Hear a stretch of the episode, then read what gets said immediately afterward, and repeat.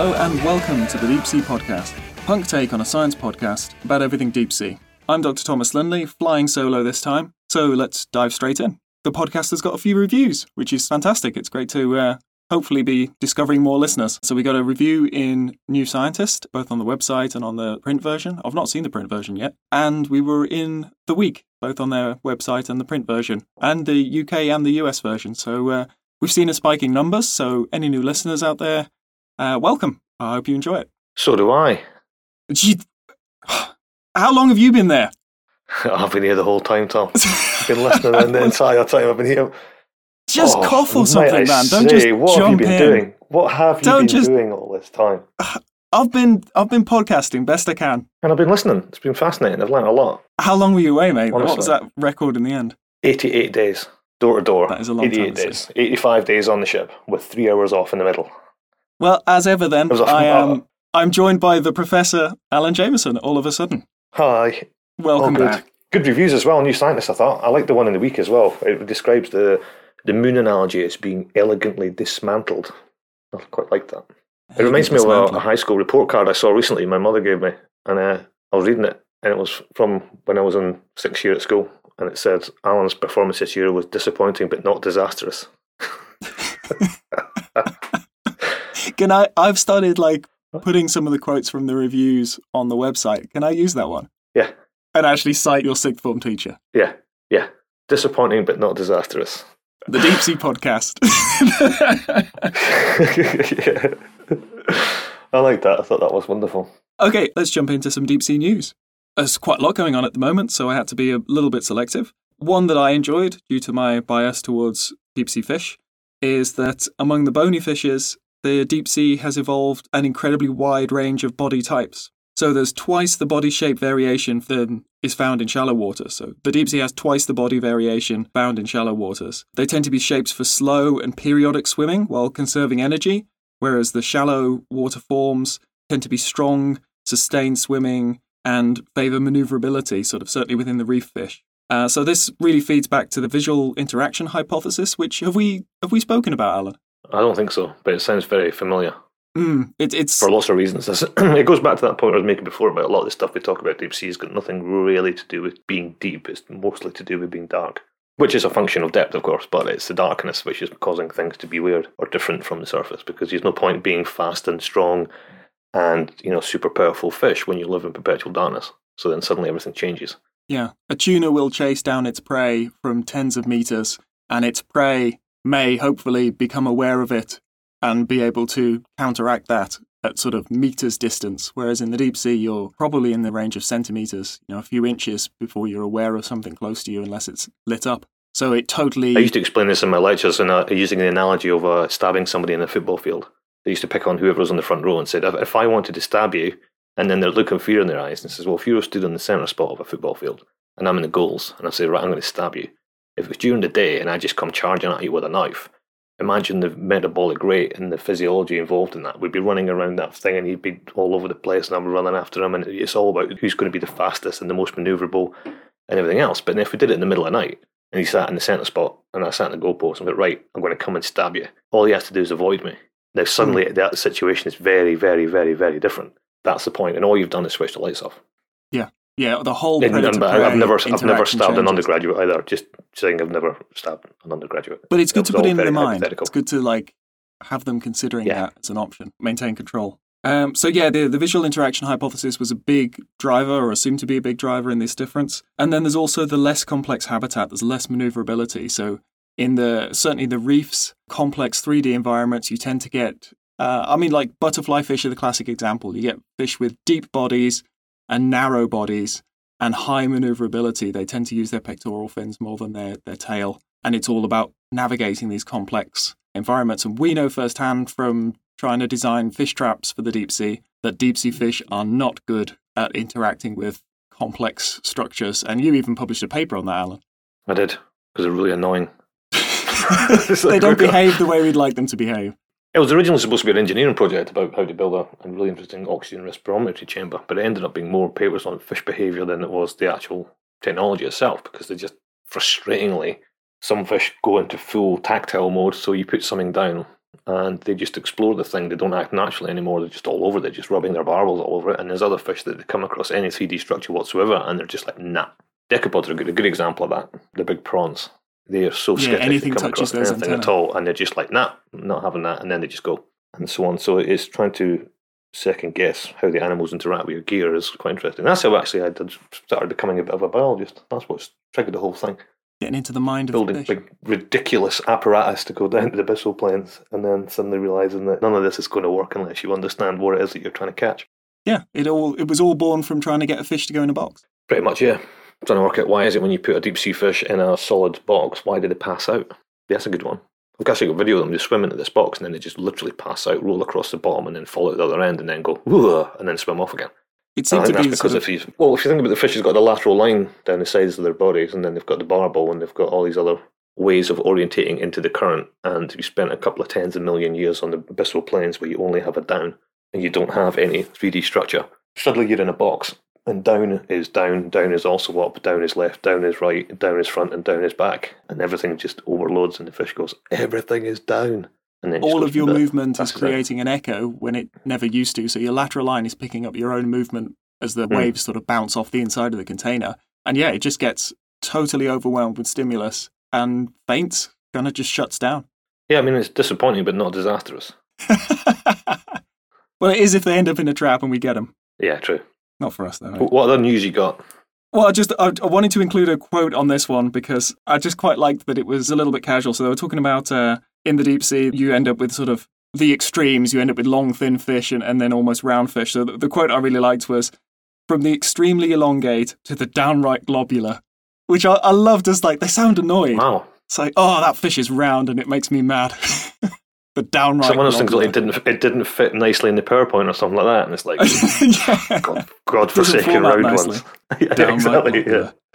The rest of them are all nice and long and neat and all lined up perfectly, and then there's this big fat globular one that just oh, Can't put that its on the own figure. Yeah. Um, there is a new species, genus, and family of brittle star. Uh, and if folks aren't familiar with the brittle stars, they're like starfish but with long, thin, whip like arms. Uh, really common in the deep sea, really well studied, which is why it's amazing that there's a whole new family been discovered.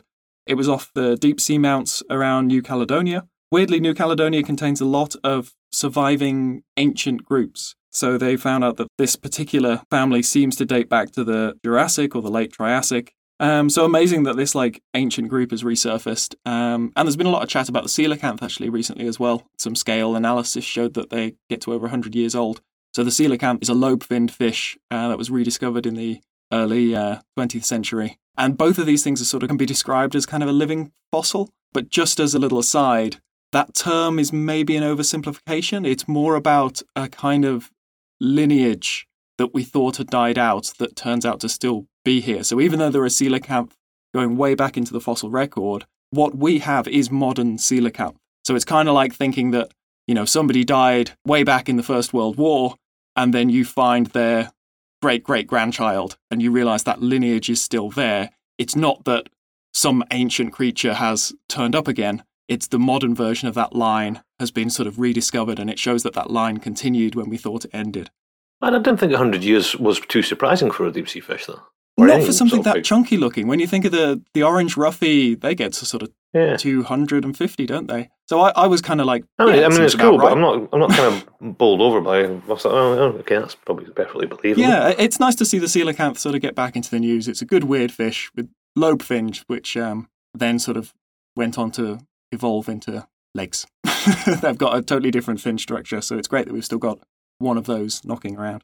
Last bit was uh, new deep sea sampling device. We are big fans of the bottom of the deep sea, but there is, you know, the biggest habitat on Earth, which is the open water, and it's very difficult to work there.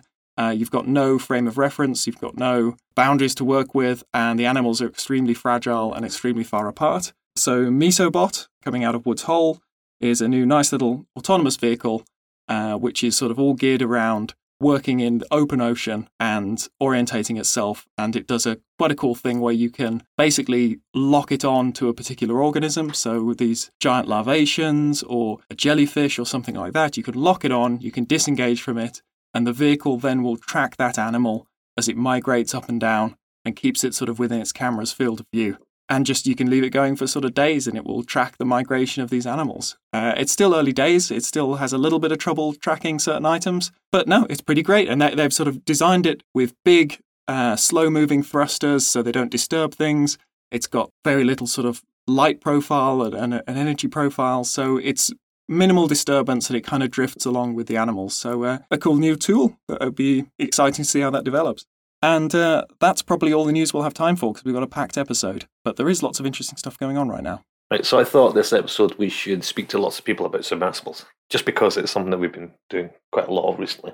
And to tie up continuing adventures of Vegemite and Haggis as well. So I think we should give Tim a phone anyway, see how he's doing. It's been a couple of weeks since we left the ship, so been we've done quite a few miles actually since we last checked in with the old podcast. And there's a few other people I want to call as well for various reasons. First up, I'll grab the phone and we'll phone down under, which is dial Australia and ask for Tim. So here goes.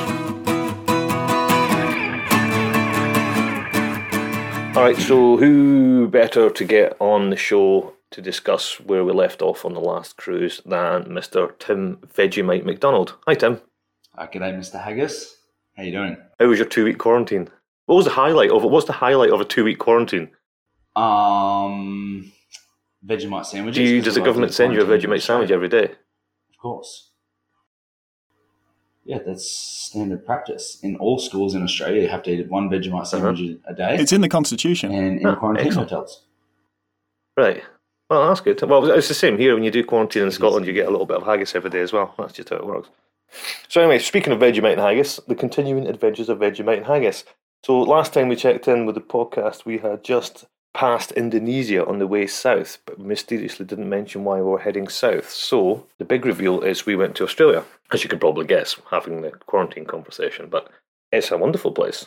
So what did we do when we got to Australia, Tim? We did lots and lots of diving in all the most Australian named places we could find. Wallaby Escarpment, Wallaby Zenith Fracture Zone, the Australian Basin. just picked out everything that was named after Australia or Australian animals on the map. And what was the terrace called? Was it Argo Rowley Terrace or something? Yeah, but it was the Wallaby Argo Terrace. Everything just had to be Wallaby. Yeah, so we did. Uh, was it six dives in the North Australian Basin? That was cool. Yeah, we did. Six thousand six hundred and fifty was. There's not a lot of kangaroos out there. It's also Wallaby seems to have a monopoly on the sea feature names of Australia. Yeah, I just. Yep. I don't know why that is. Good swimmers, wallabies. Yeah, so we did six dives on North Australian Basin. They were kind of uh, trials dives, test dives, a little bit of science and everything else. And then we went to the glorious, beautiful town of Dampier, which was, to be fair, something a little akin to the Mad Max movies. Picked up a science crew, not the full complement because of COVID and everything else. That we ended up with a reduced science party, and we headed out to the Wallaby Zenith Fracture Zone, which I don't know about you, Tim, but I thought those were the coolest dives we'll probably ever do. I also thoroughly enjoyed them. It's extremely dynamic, much more than I thought it was going to be, and a lot more diversity in animals than I was expecting, especially after our last dives in the Philippine Trench, which was uh, comparatively sparse, which is to be expected. It was another 4,000 metres deep. Yeah, the fracture zone was cool because the fracture zone was a, a real mixed bag of stuff. So the bottom of the the fracture zone itself is very soft sediment. There was a whole bunch of different species living in there, and then the walls of the fracture zone were basically an unbelievably dense manganese polymetallic nodule field, which was one of the spookiest things I think we've ever done. I remember cruising along in the sub around 6,000 metres on a manganese nodule field, listening to Dead Bodies Everywhere by Korn, thinking the things don't get any weirder than this. yes, I think it was the one time I've been in a sub where I've thought, I don't like it here. I want to go home. It was just unbelievably spooky. it's too spooky. no idea why. Yes, very eerie. And the eyes just couldn't understand what was going on. It was just all the grayscale, the black and the white, black manganese nodules and this white sediment. And they were just the first place we came down on was just this most unbelievably dense, perfectly uniform field of perfectly round manganese nodules as far as you could see with the lights. And it was so disorientating. And you just, our, we got to some points during the dive, Alan and I, we just had to stop the sub and be like, my eyes just can't comprehend what is happening out there. We just need to stop for a minute, let our eyes rest. Almost like snow blindness continue, blindness. 'cause, Yeah. it was insane. It's the grayscale of it all. Your eye, your eyes start to make the highlights and the lowlights shift. Yeah. It's starved of information. So rather than so. it being like someone's lost a billion cannonballs, suddenly it starts to look like a billion dimples in the seafloor and stuff like that. It really plays with your eyes.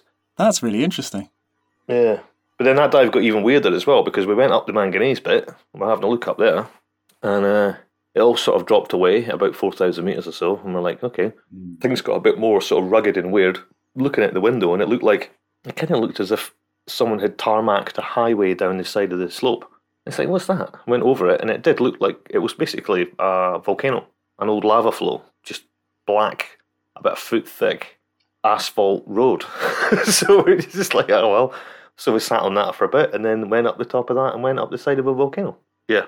But again, the, the diversity changed again. So there's there's a whole bunch of species that live on the soft sediment, and then there's a whole bunch that live on the manganese. And when you go up to the top of the seamount, contrary to what everyone thinks about seamounts, the top was almost completely void of life. There was just loads of stalk sponges, but that, that was about it, really. So the whole the whole area was just really fascinating, Very bizarre. Those stalk sponges, though, they were beautiful. right? Yeah, I was looking at some of the images yesterday. I think it's it's really quite nice this sort of juxtaposition of such an unbelievably fragile animal only just clinging on to what appears to be some of the most geologically violent habitat you can find. it's just it's a really weird sort of uh, mix of of uh, not what I expected to see, to be honest. And really tall, just like these vertical cliff faces almost with these big three meter high, like pinky width stalks holding this big glass sponge on the end, pure white, just like ghost white against this black rock. It was, you know, it was very bizarre. Yeah, I was checking this out yesterday. I was doing, I was lighting everything we did yesterday afternoon, and right enough, there does seem to be an unusually large number of squat lobsters associated with the stalk sponge. Each one seems to have its own little squatty friend. I don't know if that's a thing or not. Maybe I mean, I enjoy it. It's sort of quite nice to have a big tree in your backyard, I guess. So Yeah, why not bit shade. Yeah, so after the fracture zone, I thought one of the just as equally as interesting was we went over. Um, what, what did we do? Six dives on the fracture zone, I think, or something like that. Mhm. And then we went to the Wallaby Cuvier Escarpment, which is not a place most people have probably heard of, but it's about 500 miles long and about two to two and a half thousand meters high, and it's in two steps. So there's about a thousand meter near vertical wall, then there's a little terrace, and then there's another near vertical thousand meter wall on top of that. And what Tim and I did was on one dive went to the bottom, and then we basically hopped all the way up the bottom terrace, and then the next day we dove on the terrace and then hopped all the way up to the top. And it was a bit bizarre as well. Yeah, that second step. Do you remember the uh, was it hop number three on the second dive? I think it was was the weirdest one. I think just even when we got to the bottom of the step and there was all those rocks, it was sitting on these black rocks, it was sitting on this white sediment, which is the abnormally white sediment, and they looked like someone had been down there with a shotgun blasting them and just had all their or they'd all been exploding or something. It all just That's right, yeah. shards of rock scattered across this. And again, it was very black rock and very white sediment, and it was just very con- it was bizarre. I forgot about that. Yeah, Yeah, little- the, the exploding rocks. Like- Yeah. And remember those, yeah, and the little round, perfect balls of look like little poos. Like I'm starting to think they're eggs. Because there's one point where the sub gets close enough to them that one of them just starts rolling across the seafloor, which makes me think they're not little sediment bioturbating Hmm. things and they're not poo. They're probably something which is genuinely a round thing because they roll like golf balls across the seafloor and they're piled in little places. They're not Hmm. just they're not just accumulating there in the currents. There's somebody's put them No, they, there, look- they did look like they've been placed. which is weird because that was about six thousand meters as well. It wasn't us. No. It wasn't us. Shoot, are we going to talk about don't know who else the the moving target on the scanning sonar? Oh, mm, I don't know. Are the Chinese going to come after us or the Russians if we talk about it? I don't know. I don't know what to We make of that. I was, I, definitely was, I told Thom about this the other day, and we just, I just found myself sounding like a UFO nutcase. There's a lot of UFO stuff going on right now. Yeah. I I also I haven't mentioned it, and when you mentioned it when we came back to the surface, I was like, Alan, don't say anything. Everyone's going to think we're crazies, and they're not going to let us dive in the submarine anymore. Check we just not mention that leave it at that? It was definitely it was big. I mean, it was hundred meters away, 80, 90 to 100 meters away, came up on the sonar bigger than our landers, which are a meter and a half high and a meter wide. I was like, what is that? So I reversed the sonar to scan past it again. And as it scanned past it again, it had moved like 20 or 30 meters and then swept back the other way again and it was gone. And we drove to where we thought it was and nothing there. So it can only be UFOs, right? Mm, subsea UFO. That was quite freaky, though, I must admit. And I do sound like a mad person trying to tell people all that. And they're like, oh, yeah, you must have been mistaken. And then I was trying to think what it could be because it was obviously something big. It's like, to get a return as strong as that, it's got to be either metal or air. hmm I don't believe whales are diving to 6,000 metres. Uh, but then I don't know who else would have a vehicle at 6,000 metres, hundreds of miles away from anywhere without any ships on the radar whatsoever. Yes. So it can only be aliens. What would you place the size at? Like a couple of meters, three meters? Ah, yeah, maybe three meters. It's So you're to in sort of glider territory. It could be, yeah. Uh, it would be bigger than a glider, though. It'd have to be. The diameter of it would have to be bigger than, Ah, it was it was robust. normal, you know, like the Gavia size. But maybe maybe a six thousand meter glider size, potentially, or a six thousand meter ROV. But it sounds more maneuverable than a Happy with that glider. So what are the odds, though? Even if one was But it just was very- autonomously bobbing up and down to be 100 metres off our bow on And- one random dive in the middle of the Indian Ocean. It would have to be very close to the bottom. Yeah. I don't think it could be a glider because it's way too close to the bottom. Mm. Anyway, we, could, we, So- we, we, we mustn't dwell too much too on this because we will get a reputation of being crazy people. But there was something odd on the scanning sonar, and unfortunately, we're never going to know what it was. But it was enough to make a series of really spooky, weird dives in the middle of the Indian Ocean even weirder. But it wasn't the only conspiracy that trip, was it? oh, the other conspiracy. Yes. Yeah, so there was an incident where we were pointed towards very in depth analysis by somebody on land about why we were diving in the Indian Ocean and why we were diving where we were. And some crazy people have decided that we could only have been looking for the Malaysian airliner. And they went into great lengths to track our AIS beacons and draw little maps every day and trying to work out what we're doing. And I don't know if part of me thought it was really Mm. funny because it was hilarious. We had one good night, just everyone in the dry lab with a couple of beers, just looking at this guy's feed. uh, it was a good night out. At the same time, uh, it's not cool when you think about what happened on the airliner and the number of people who are looking for some sort of closure for then people to start making up stories. And it wouldn't take much to Google the ship and Google the people on the ship to realize that we do have a long, intense history of going to strange, deep places for scientific purposes only. We're not airline hunters and so on. So I don't know. It was a strange one. That it was kind of funny, but at the same time, you've got to remember that it is quite a sobering thing, and I think it's a little bit irresponsible to start putting out public statements about what we may or may not be doing when people might get their hopes up when we were definitely not. Mm. We don't have anything on board that could find that airliner anyway. That's the bottom line. We, even if we did go and try and find it, we just couldn't. Uh, and there you are. What we did find though was another spooky place. Let's change the subject. Top of the terrace. It was the second or third hop. Up until that point, the slope was kind of like uh, steep and gnarly, lots of interesting things on it, lots of sediment, lots of rockfall. And then one of them, we just sort of went up 200 metres, came across to the slope again, and it felt like we had just sort of slid sideways into the back of a Gothic cathedral. it was weird as. It was yeah, very bizarre. We were using our altitude so we can measure how far off the sea floor we are. We were using that as a bit of an indication about how close we were to the wall, and then you would see it on the sonar. But we were still, I don't know, nearly eighty meters off the sea floor coming in, and this massive return came in on the sonar. And when I was like, "That's just just doesn't seem right," and it was bizarre. And we came in close and turned, and we were just facing this fifty to seventy meter high sheer wall you- you look down through the bottom viewport and it just disappeared into black. You couldn't see the bottom of it. And we just happened to be right near the top. And the same as these beautiful big stalk sponges just hanging off the side. And it wasn't a straight line wall, it was like a big, almost like a 200 to 250 degree arc that we ended up in the middle of this big, crazy canyon kind of feature. Got some amazing imagery on the sonar, on our 3D, 360 degree rotating sonar which was amazing.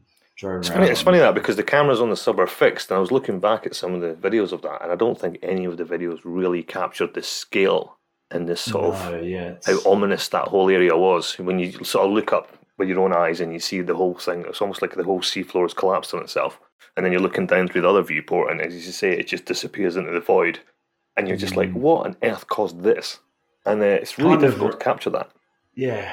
It kind of felt like if you were flying a helicopter in the clouds and then all of a sudden you came across Table Mountain. Yeah. just these crazy, In the dark. In the dark. Yeah. Yeah, so I, I thought that whole. I mean, well, just, just to finish that off, we, we did a couple of dives on the escarpment, and then we made a run down to Perth, and the what we were going to do is a dive in Perth Canyon, but the weather was we got really beaten up between the escarpment and the canyon to the point where our multi beam station came off the wall, and our minus eighty started coming off the wall, and it got really beaten up. But by the time we got to the canyon, it was uh, not too bad, but it, the weather was marginal, so we didn't do the last big dive, but we did put the two landers down, and I just think that one of the landed it was only a thousand meters, I think, but the landed data we got from that one, I think, is just hysterical. It just makes me laugh. There was just this mad crab story unfolding. I've since watched back a lot more of the footage, and there's Strongman. strongman crab. crab. is a big red crab that actually moves the lander. It's that strong. and fighting those what the crystal crabs. There's a lot of lot of uh, aggro going on there as well. And at one point, an eel comes in and grabs one of the big crabs and just basically bites it and then throws it off, throws it away. And there's an enormous ctenophore just drifts past the camera. There's some decapod in there I've never seen before. It was just glorious. It was just you could just pick one of the sequences and watch it. It was fantastic. And that was us. That was our big three month extravaganza. Probably longer for you though, Tim. You've been on there for about a year now, right? Uh, yeah, I had, was a year and five days by the time I stepped off the ship. Wow. I had a lot of fun in between. I can't complain. We had a layup in Hawaii for six months, so You're still living on the ship, kind of, though, eh? or at least working on the ship. So yeah, I was still living and working on Yeah. the ship. And I that like still it when I turned and I said to you, when, "When's the last time you paid for food?" I still am tethered. I've still only spent two weeks more than 20 kilometers from this submersible in the last year and still going. and that two weeks was to go and sit inside a replica of the submarine and learn how to drive it. So, it's almost some sort of form of cruelty, isn't it? It's like we're gonna let you out of prison for two weeks, but you have to go sit in this grey box with a toilet at the back. I'm on I'm on house arrest with the submarine. But it's all worth it because I get to have the adventures with uh, Vegemite and haggis. So Vegemite and haggis are now actually branded on the back of the submarine They are indeed. with a little They're Aussie flag uh, and a little Scottish flag. names. Yeah, Maverick and Goose. so yeah, anyway, so there we go. So that was what we've been doing the last few months, and that's why I've been away. And I think the last three months has actually been amazing. What strikes me is how long ago the Philippine dive seems. That whole Galathea dive just seems like it was a lifetime ago, but it, it was the same job. we didn't get off. It was only a couple of months ago. Yes. such a long one, eh? Yeah, it was definitely a long one. Yeah. It was crazy. The whole ship's crew and sub crew and everyone else is changing out, and there's me, Alan, and Shane just there hanging on for the ride, not ready to let go. it's part of the furniture. I was quite sad to go in the end. Actually, I thought it was. Uh, yeah, it's one of these things. That, what do you call it? Is it Stockholm syndrome or something I like still that? haven't You end up- acclimatized. Yeah, it was. I thought it was a bit weird. I remember sort of sitting in Heathrow, just watching the world go by, thinking, "What the heck? What? Oh, oh dear, there's people everywhere now." And you have to remember things like COVID. You're like face mask. What's the point in that? Oh yeah, of course. Yeah, there's a whole thing going on. Yeah, right. I, That was a funny old time, but great fun. a lot of, And that's what it's all of a lot about. So what we're going to do now, Tim, I'm going to say goodbye to you because last podcast we were on, we explained the point of doing the Philippine dive, which was the site where Galathea found him, life at 10,000 meters and so hmm. on. And just after we did that, I wrote to a guy who I've been talking to for about a year who's a science fiction author. And he happened to be, caught my attention because he'd written a book based around submersible diving and the Galathea and things like plastic. Remember the eco friendly plastic bag at 10,000 meters and stuff like that? And so I wrote to him just after we did that dive and went, You never guess what? it's like, see all that stuff you wrote in your novel. Yeah, we kind of kind of did a lot of that. Uh, and in some spookily What are the coincidental. names in the books? Well, this is. I'm going to ask him about this because he's got a marine biologist in there. Do you know what his name is? Oh, the professor.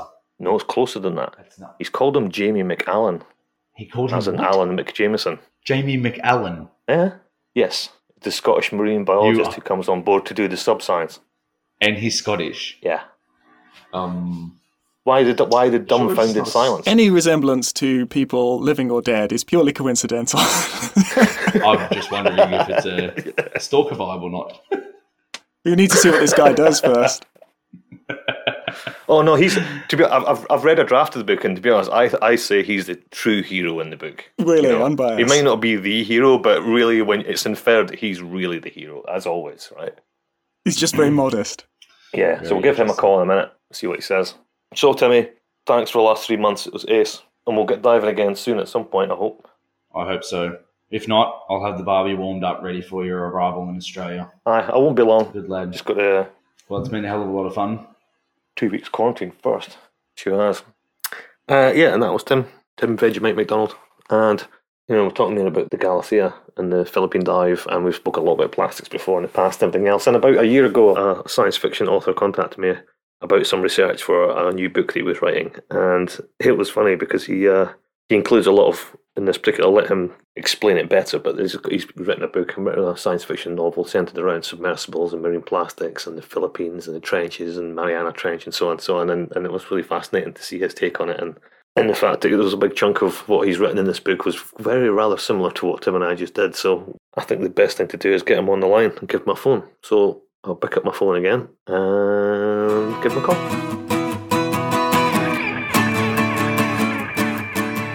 So, today's second guest on the podcast is science fiction author John Quentin. Welcome to the show, John. Well, thanks very much, Alan. Thanks, uh, thanks for inviting me. It's uh, a real pleasure and a privilege for me. I'm also doubly privileged and pleased because I'm the first real fraud you've had on amongst your cast list because I'm.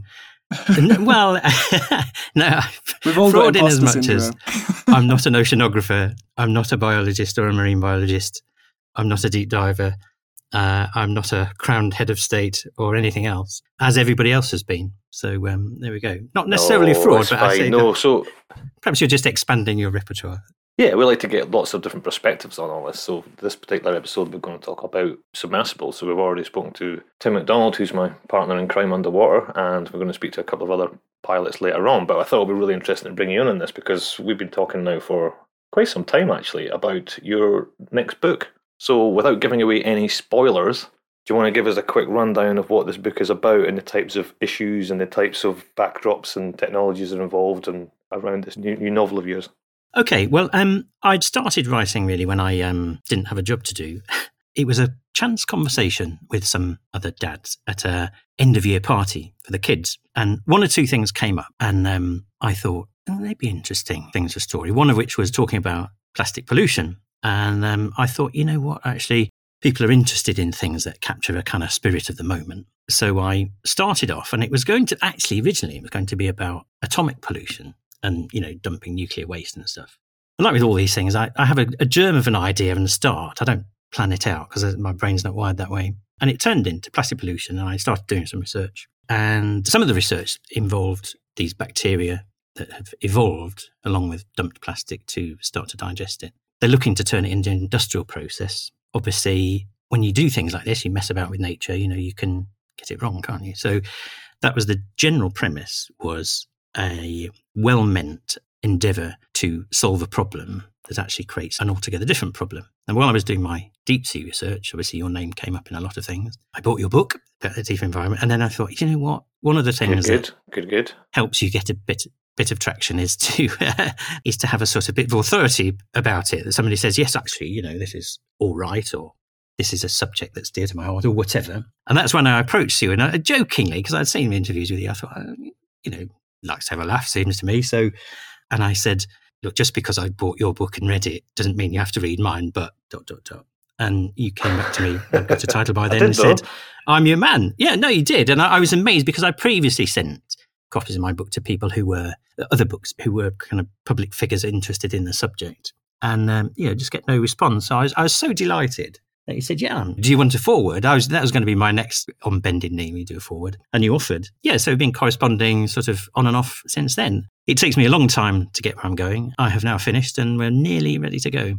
So, what's it called? The Galathea Legacy. I had a, hit upon that then unexplored Galathea depth in the Philippine Trench as being the site of the, the, you know, where everything would go on. And I think that, you know, as soon as I said that was a title, he said, ah, well, you know, I'm, uh, the Galathea legacy lies with me. And you mentioned your um, connections with the Danish expedition of the 50s, and you've known the last surviving member and the likes, and that this you pretty much carry Yeah. on where they had left off. When you sent me the draft of it, I saw the Philippine Trench and plastics at Hadal Zones and submersibles and everything else. You're like, this is this is pretty close to what we do anyway. And what I think find interesting about science fiction is is there's kind of two types. There's one which is so science fiction that it's just pure escapism and it doesn't necessarily make you sit back and think. You just enjoy it, you know, like things like Star Wars and Star Trek and stuff like that. Hmm. But then there's that very near future science fiction where so much of it is relatable to right now, and you can see how easy it would be for the real life to just suddenly fall into that book. Is that something that you do consciously? Are you looking for the thing which is, doesn't seem that far away? I do that consciously. It's a funny thing about science fiction. I think the early grandfathers of uh, science fiction, like H.G. Wells and so on, shied away from the term actually. And certainly for me, I try to make it more fiction with science rather than science fiction because I suppose most Mhm. science fiction now is it verges on fantasy, and there are too many sort of incongruities or things that I can't honestly. You know, I read them and think, no, that that can't be right. It's another way of also just sort of making stuff up and not having to research it and look into it. So it is that sort of near term. It's, it's definitely fictional, but um, I think everything that's in it is tangible. Uh, yeah. I think that that's what makes it a good read because because it is that close. It is something that you can totally see. yeah, you know, you can relate to it. I think, you know, I also saw some of the videos that were put online from the Five Deeps. You sent me a couple. You know, I, I was sort of saying, well, you know, that's what it's like down there. Try and describe that rather than make something up from my own imagination be way off the mark. Because this is the thing, you know, people are actually going there now and are actually seeing it. And there are videos online that you can look, you know, a sense of reality to it and something that said, do you know what, actually, with only a little bit of a leap of faith, this could be the real thing. And to give it a sense of actually being there, writing the little bits about the patrols along the bottom of the trenches was actually done after I had seen videos of it and thought, right, well, that's that's what it's like. in terms of writing fiction and novels and trying to keep it kind of relatable and, and real and stuff like that, I just thought it was really funny on the last job after having been to the bottom of the Philippine Trench and seen plastic, which is a very big component of the Galathea legacy, sitting in my office, a big grin on my face, emailing you pictures from that exact point that comes in the book. You know, and I, I think that's in itself a really interesting form of science communication. I think I probably even finished at least the first draft and got it to a, a decent sort of polishable state when you emailed me and said, I've been there. And actually, I was almost ready to go and um, I had to make some subtle changes. So, uh, going back to submersibles, the submersibles uh, feature quite a lot in your book. Is that something you'd be interested in doing? If someone offered you a diving submersible, would you take it? Oh, yeah, absolutely. I mean, I think one of your previous podcasts spoke about, um, I think you made mention about tourism and, you know, sort of marine tourism and how, you know, this is um, a lot of people, I think, in the scientific community would say it's a bad thing. But then actually, you know, would I uh, be sanctimonious in saying, yes, I would? I don't know, oceanaut, Haydenaut, call it what you like. Um, you know, that's a realistic possibility for people now. Absolutely. I saw James Cameron's visit, you know, and he sort of recorded himself going there. And clearly, you know, he was very moved by it, wasn't he? In you know his, his description, Yeah. it was uh, going to another world and back in a day, and um, and I think it uh, galvanised many of his thoughts about conservation and whatever. And I guess even if you're going as a fraud, um, it would it would do that. I think it sort of um, empowers people's minds to think about things and um, you know to communicate that. So, talking about submersibles and, and this whole tourist business, I don't think anyone should be apologetic for suggesting that you should only dive in a submersible if you're there to do scientific research. I still think the, the ocean's a place people can just enjoy. Well, there is this sort of weird negativity towards deep sea tourism, but right now there are far more submersibles privately owned, sitting on super yachts and diving all over the place than there are for science. So, already deep sea tourism is considerably bigger than scientific subdiving, and I still don't quite see what negative effects deep sea tourism would bring other than totally and utterly inspiring people about it. I see lots of positives, but I'm not sure I can see any of the negatives. I think when you can bring home to people, you know, this is what the Earth's like, and actually our future depends on the healthy state of this part of the environment. The more people know, the better. Well, let's hope that the deep diving submersibles become more of a common thing in the near future, regardless if you're scientific or non scientific. I think the more people get underwater, the more society as a whole will appreciate what's going on on the planet. And, you know, the manganese nodule field's a good example of that. We just talked to Tim about that. And It's not like it looks on the internet. When you're actually there looking out the window at it, thinking, what on earth is this? How did this ever exist? And then you think that, you know, potentially we're just going to destroy it. It's a very different emotive response you get than being preached about it. On that note, I think we need to go and speak to someone about how many privately owned submersibles there are in the world and have a look at the, the luxury sub market and see where the sub industry as a whole is going. And for that, we're going to give Patrick Lahey a phone at Triton Submarines. So, in the meantime, John Quentin, thank you very much for coming on the Deep Sea podcast. It's been fascinating. Thank you very much. Well, it's been a great privilege. A final little plug I'm aiming to get the book out on or around the 21st of July. It'll be available on Amazon. I have a website www.johnquentin.com. There you go. Thank you very much. Cheers, John.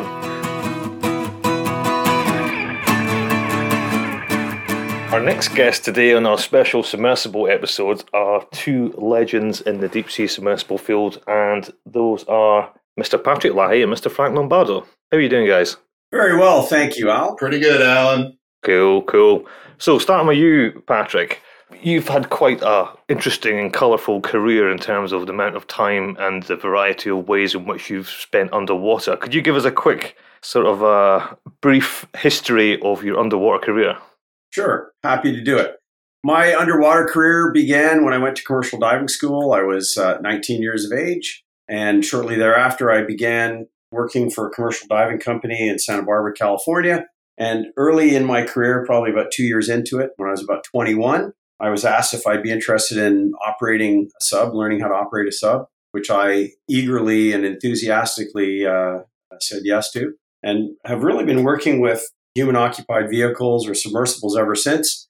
I'm now 59, so I've been doing that for probably a lot longer than I should have been doing it 38 years or whatever. But I love it. I'm passionate about these underwater vehicles and the places they can take you. And I feel quite privileged to have had a career spanning nearly four decades doing it.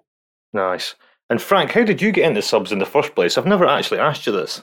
Well, I also started as a commercial diver very young. I didn't go to a school. I was trained on the job by a company in Fort Lauderdale that was uh, accredited to train divers. And from there, I actually went to school for uh, marine electronics, basically a technician course. And after that, worked with marine electronics on ships and also did quite a bit with uh, Harbor Branch Oceanographic, at which time I was able to start working for them on their sub crew and uh, worked with the Johnson Sea-Link submersibles and the Clelia boat uh, for 16 years. And after that, worked offshore in the ROV industry. And then nicely now, I'm back in manned submersibles again.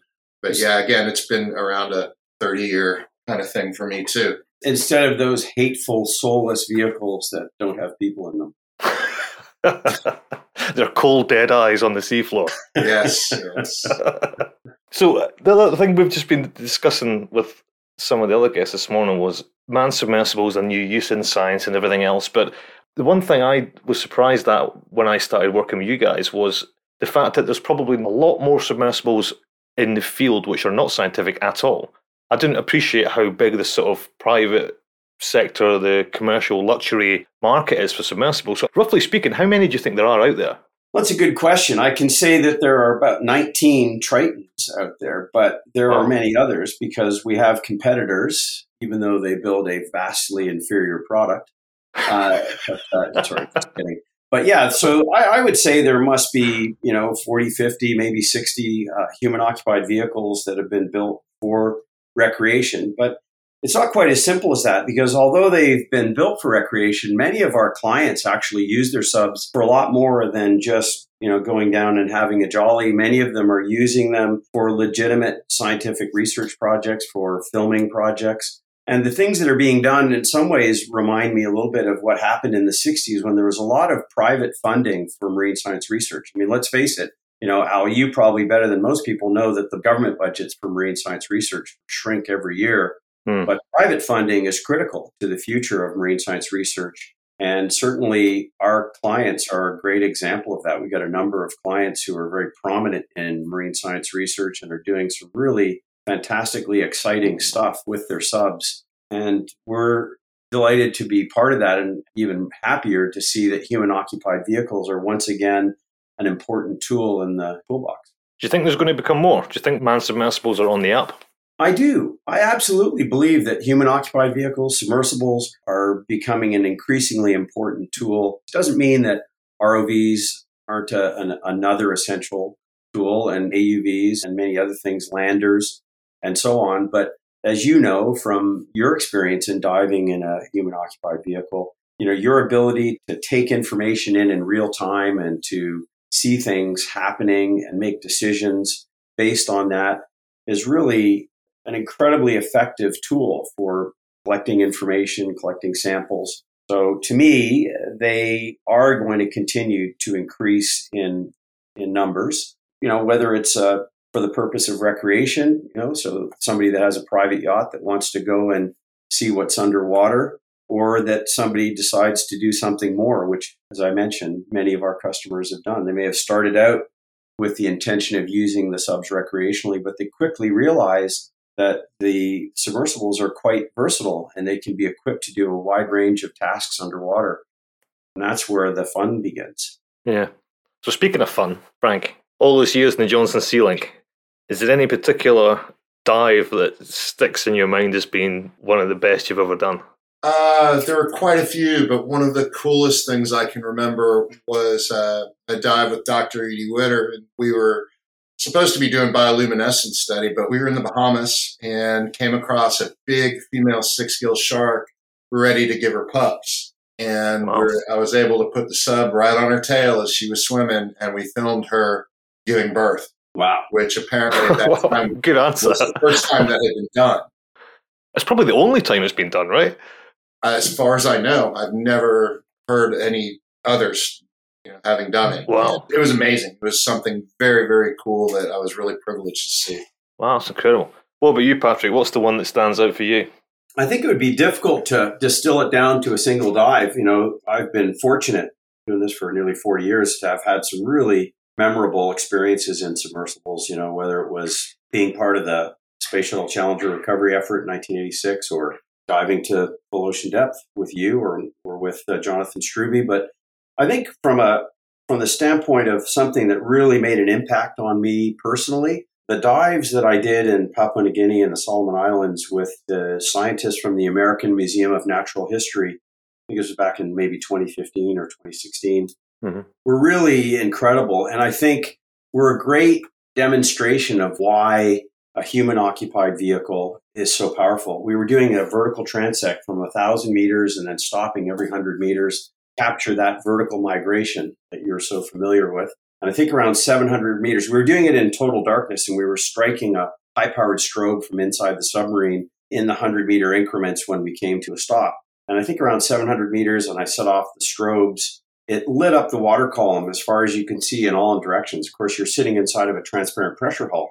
And the two scientists that were in there with me, I think it was Dr. Vince Pieribone and uh, David Gruber, both of whom were with the American Museum of Natural History at the time, were just completely awestruck by the sight. And I remember saying to them both, I said, So, can you imagine what kind of an imaging system could ever capture what it's like for you to sit here now in this sub and look out and see what you're seeing?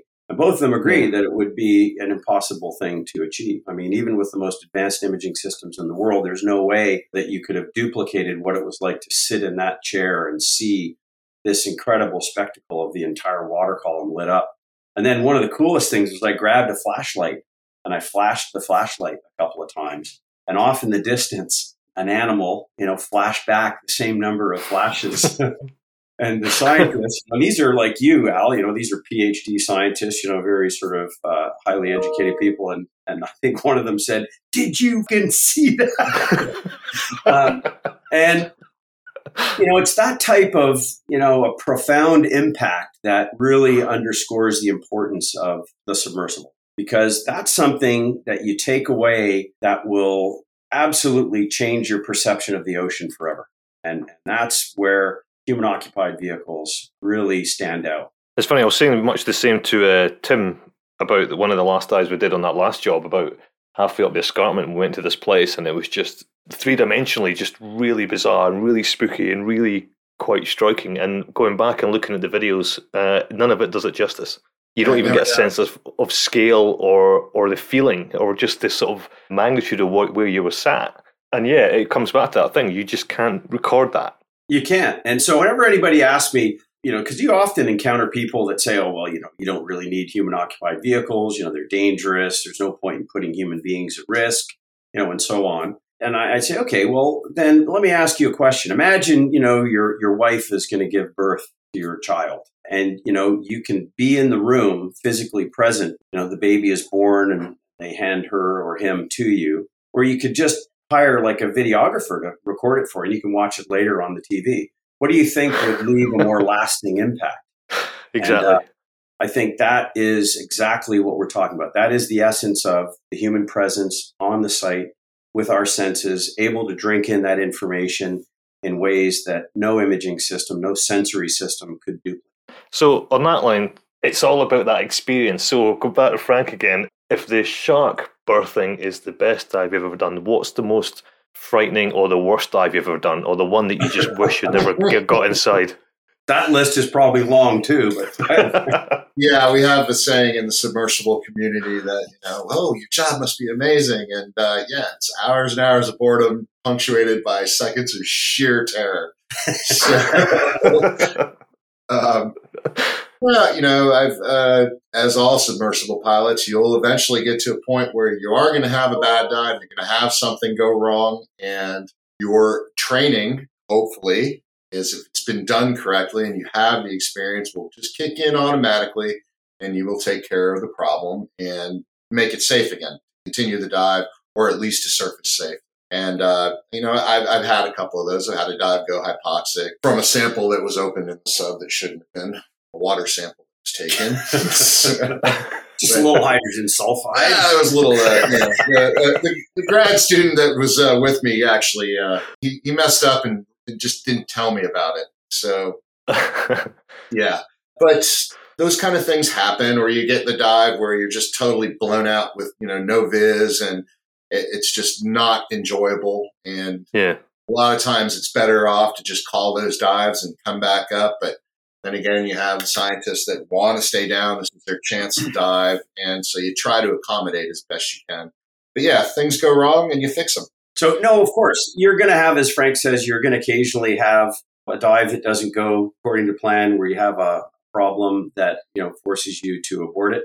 That's just the nature of the beast. The good thing is subs, submersibles, human occupied vehicles, particularly ones that are accredited, certified as the the Triton 36002 is a Limiting Factor that you dived in, Al. It's a it's a fully accredited vehicle. It goes through a really significant barrage of tests and so on before it's qualified and certified to carry people. And as a consequence, you've got a lot of backup systems, a lot of redundancy, a lot of safety inherent in the craft. You know, people think nothing of getting in their car and, you know, heading down the street, and you're probably several thousand times more likely to have a problem uh, in that situation than you are diving in a submersible. I think hmm. you know they are incredibly safe vehicles, and I don't have any hesitation in diving in them. Of course, you have to exhibit good judgment and common sense as you do in any circumstance, but they are absolutely safe. They're incredibly fun, and they allow you to see a part of our world you simply can't any other way. So, what's next for deep subs then? You know, in Triton, you've got the deep view, which is a kind of shallow water fun bus, and there's, there's a casino one, right? It's got a poker table in it. And there's the scientific ones. There's the uh, Titanic concept design and stuff like that. I mean, is it just about expanding the diversity of vehicles to fit whatever market it may be, or is there something within the whole industry that really needs to be addressed to open it out, or you know, where is the future of man subs? You know, we've sort of driven a wedge into a, a room and we're kind of opening it. And what we're discovering is that there's a whole range of people with interests that are different, as you might expect. So you know, at the end of the day, Triton Submarines is a design and engineering firm. We often are challenged by our clients and their requests. So often a customer will come to us, as they did, for example, with the, the Triton 3306. Customer loved the Triton 3303, of which we're building our 10th one now. Liked it so much, but said, could you build one that would carry six people? Well, it's an easy thing to ask, but it's not such an easy thing to deliver. We had to go back to the drawing board and discover if we could build a sphere as big and as thick as would be necessary to carry that many people to that sort of depth. And we were pleased to see that with the advances that have been made in materials technology, we could actually deliver on that request. Similarly, with Project RevOcean, another really incredibly exciting program where they want to have a sub that could dive to 7,500 feet, 2,300 meters, that could carry three people. Again, an unprecedented achievement. We've just completed the sphere for that sub, which is going to be 320 millimeters thick. Talking about wow. a sphere that's almost 13 inches in thickness for those of you who still use the biblical units of measure. And, and it's a, just an incredible thing to see how far we've taken it. But what we love to do at Triton is push the envelope. And often those opportunities are created by our clients and their desire to do something specific. For example, you know, Victor. Victor came to us and he wanted to dive a submarine to the deepest point in each of the five oceans. And when he approached us, you know, it wasn't really a very fully formed idea, but it, it challenged us to come up with a concept design, which we presented to him after a year. And then, you know, to our surprise and delight, you know, he signed a manufacturing contract, which took us two years to complete. And the rest, as they say, is history. But those opportunities, which are afforded to us by our clients, and allow us to innovate and create these type of new submersibles is what I enjoy most. I think I can say everybody here enjoys that challenge the most.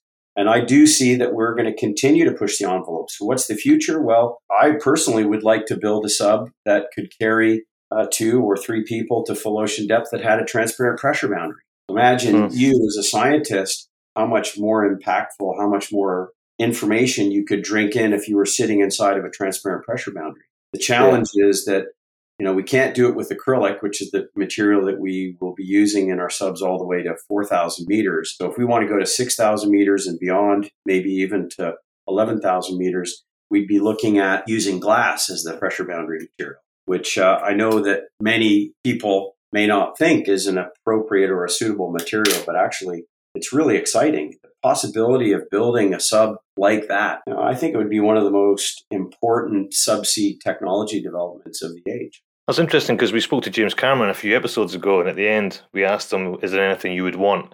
What's the next thing in deep sea exploration? And what he said was a full ocean depth glass sphere, like you just exactly what you just described. Yeah. That was his that was well, his wish list.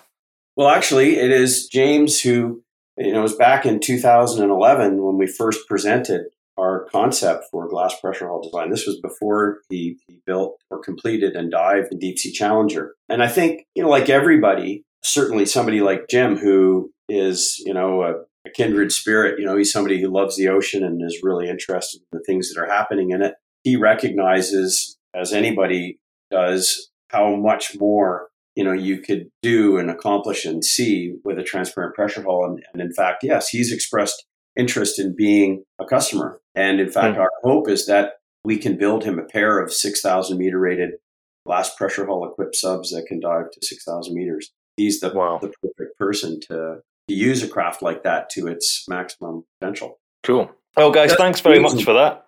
It's been wonderful to finally have you on board because it's been we're on episode 13 now, so uh, it was about time you guys were on. Excellent. All right, guys. Well, have a great rest of the day and an excellent weekend. Thanks, Al. All right. Cheers, man. Cheers, Frank. Of course, as ever, we're going to hear from the legendary Don Walsh. But how on earth is Don's entire submersible career going to fit in five minutes? Hello, I'm Don Walsh, explorer and oceanographer. Today I'd like to talk about another manned submersible sector, tourist submarines. These are large manned submersibles that can carry up to 64 passengers. These are not to be confused with those used in boutique operations, uh, where you're just taking two or three people for a dive or on board private yachts. We're talking about large submersibles that can carry many people down inside the ocean. The first practical T subs, I call them T subs, began their operations in the mid 1980s. about that time, I started consulting in this area and have actually piloted four of them on test dives.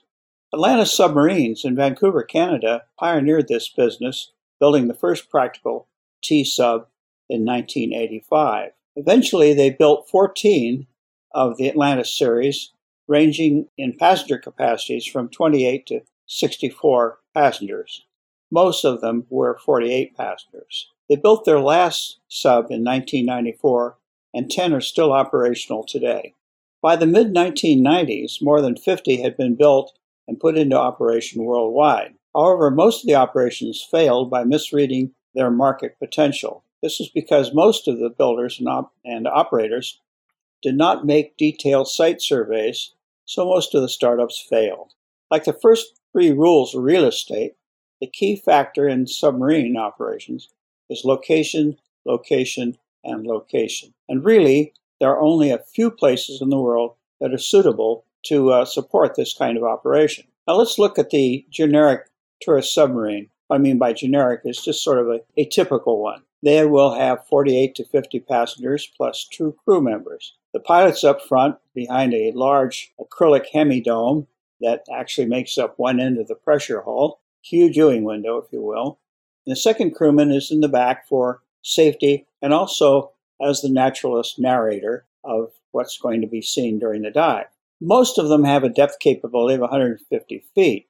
You really don't need to go much more than that because at 100 feet there's a definite extinction, if you will, of color in the ocean. The first color to uh, go away is red. And in fact, uh, what some tourist submarine operators do is they'll put a little smear of lipstick or red crayon or Sharpie in the palm of your hand. And when you get down to about 100 feet, you'll notice that it's almost turned black. And at 150 feet, it is totally black. You have no red left. So to see all of the colors and such that are involved in the inside the ocean, getting down to 100 feet is quite adequate. 150 feet is perhaps more for bragging rights. The T subs are fitted with uh, a series of large viewports so that almost every passenger on board has a private viewport. And some of these are up to 30 inches in height, so you have a very good view outside during the dive. A typical dive will last about 45 minutes of actual submerged time, and the dive experience is enhanced in many places with the creation of artificial reefs, a used uh, aircraft, airplane on the seafloor, or some other thing that creates an artificial reef that will bring in fish to be viewed by the passengers. And in some cases, they even have a diver that will come down and hand feed the fish. So you've got lots of those wonderful Kodak moments. Today, there are only two companies in the world that uh, still build tourist submarines. One in Finland called Mobimar, and the other in the United States, the Triton Submarine Company. Has it been a good business? Well, yes, if you know what you're doing. An Atlantis operation, a, a an optimum situation, will do up to uh, 10 dives a day and at 48 passengers per dive and at about $100 on average per person. It's pretty darn good business, but you have to be in the right place. And Atlantis, throughout its history, is still operating these 10 submarines. They've carried 12 million passengers with no serious incidents other than a few slip and fall accidents. This number of passengers is greater than all the crews of all the Navy's military submarines since the first naval submarine became operational before World War I. No diving training is required to permit almost anyone to visit the inside of the ocean. So next time you're in an area where one is operating, do it. You'll be glad you did. Thank you for listening. That concludes this submersible special of the Deep Sea Podcast. We'll deep sea you next time, and we abyss you already.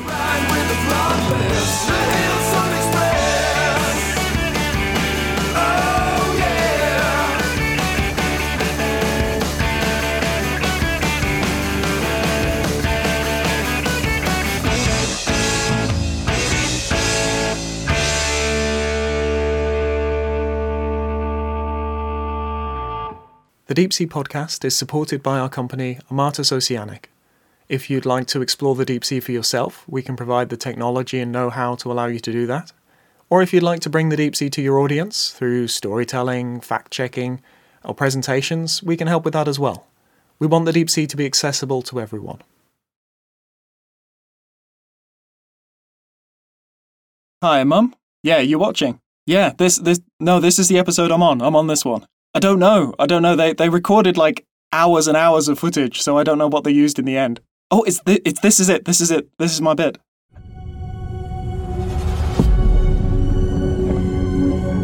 The first to arrive are specialist seabed scavengers. Hagfish. They're quite gruesome. They'll actually burrow right into the carcass. The difficulty in doing that is, of course, you're getting deeper and deeper into the flesh, so you're having trouble breathing, but they can breathe through their anus to overcome that.